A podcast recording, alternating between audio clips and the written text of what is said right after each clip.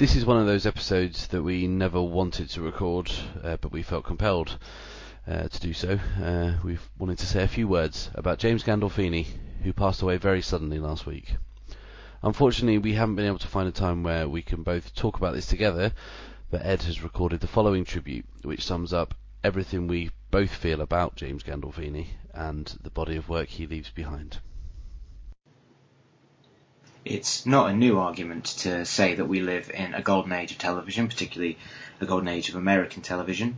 We've said that often here on the podcast, and basically everyone has been saying it everywhere for the last decade or so, particularly in the rise of HBO and, you know, more recently AMC.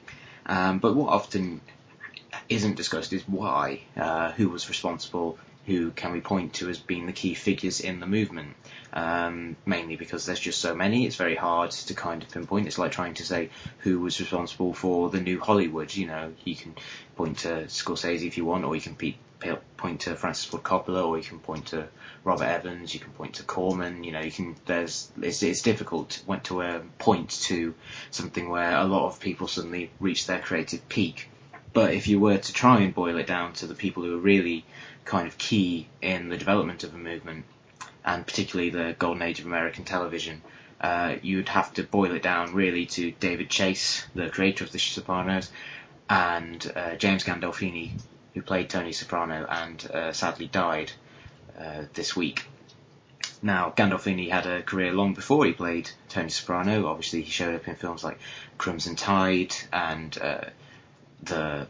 True Romance, which is and Get Shorty, which I think is probably where I first saw him, and he tended to play sort of heavies because he was a very large man, very domineering presence, but it was always something interesting about him. There was always something some kind of off-kilter, something a little bit wayward, and a little bit sort of that was just went beyond just mere kind of physical menace.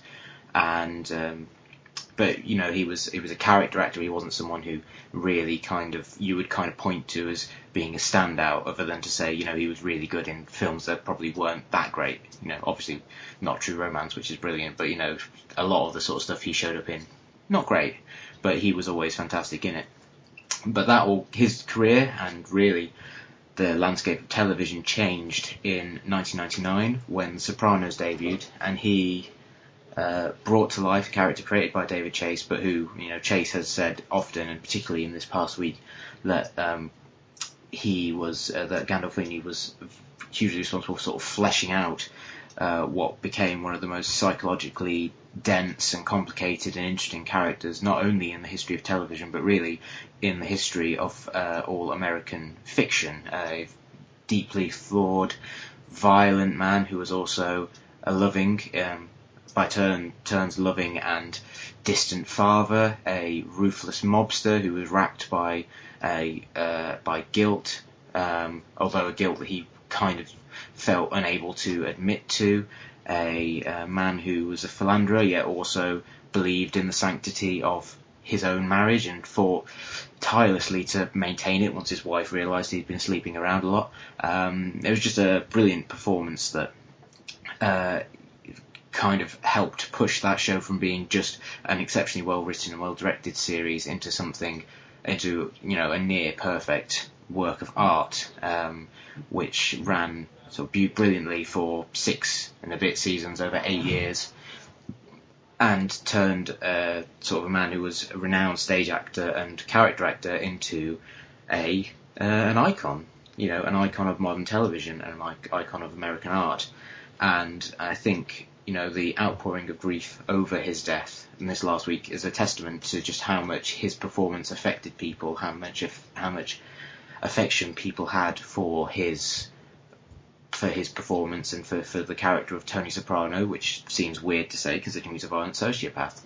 And, you know, I can't say that I had any sort of personal relationship with him because I never met the man, but I think anyone who is ever affected by a work of art can be said to have had some sort of relationship, albeit an abstract one, with its creator. And I think that was definitely true of Gandolfini, whose performance was truly astonishing and, you know, was unlike anything anyone had ever seen on television. You know, a deeply conflicted, deeply amoral and violent sort of central figure, who was not redeemable in the kind of sense that most television was expected to be prior to his appearance. If anyone was ever expected to be a bad guy, they were meant to be sort of likeable. And, Tony Soprano murdered innocent people, including murdering a man in the third episode of The Sopranos, College, one of the great episodes of television, and completely upended the nature of what you could do in a popular TV show. And basically, if you take James Gandolfini out of the equation, it's hard to imagine a television landscape that has a Don Draper or a Walter White or a Nucky Thompson, not just because obviously Boardwalk Empire and Mad Men were both created by people who cut their teeth on Sopranos. And I think the kind of sense that you've been getting in this last week or so is that Gandolfini, in a very quiet, unassuming way, has become probably the most influential actor of his generation, in much the way that kind of Brando or De Niro came along in the 50s and the 60s and 70s. They were men who brought something new to the craft of acting and also to popular acting. He brought a intensity and a level of nuance to it that hadn't really been seen in television much before The Sopranos. You'd see flashes of it, but never in such a sustained and compelling way, lasting the better part of a decade. And I think that is, if we were to kind of pinpoint why Gandolfini was such a impressive actor, it was that he managed to sort of create this character and play him beautifully for such a long period of time, even though it seemed to take a great toll on him sort of physically. There's lots of stories of him literally beating himself up over trying to get the character right and over certain scenes, and just in general suffering for his art, but in a way that was sort of very quiet. He wasn't a sort of a public figure. He wasn't someone who enjoyed the limelight. He sort of tried to avoid interviews as much as possible. He just liked to concentrate on the work, which I think is what probably endeared him to a lot of people. He wasn't a tabloid fixture, which obviously is why his death this week is so shocking to everyone. I personally, saw it on Twitter, and my first response was, no, that can't be true. That can't be true. Unfortunately, it is. And we've lost a great man, a great actor, and we've lost 20 or 30 years of great performances they would have continued doing. I think in many ways what's saddest about it is that, after The Sopranos finished, he didn't stop. He didn't kind of rest on his laurels. He went and continued to act. He appeared in The Loop. He was fantastically hilarious in that. He appeared in a couple of films. He appeared in Where the Wild Things Are, where he gave a heartbreaking performance just using his voice. And last year alone, he gave two fantastic performances in Not Fade Away, the directorial debut of David Chase, and in more impressively in Killing Them Softly, when a performance that, when I watched it, I thought, that I can't believe they haven't nominated him for an Oscar for this. At the same time, also thinking, well, he'll get it next time, and sadly he will not. We won't get to see more great performances. We won't see what he would have done had he, grown up into a sort of an older figure. We wouldn't have seen how he would have changed over time. But we will have the work that he has done. We still have, The Sopranos, one of the great works of American art.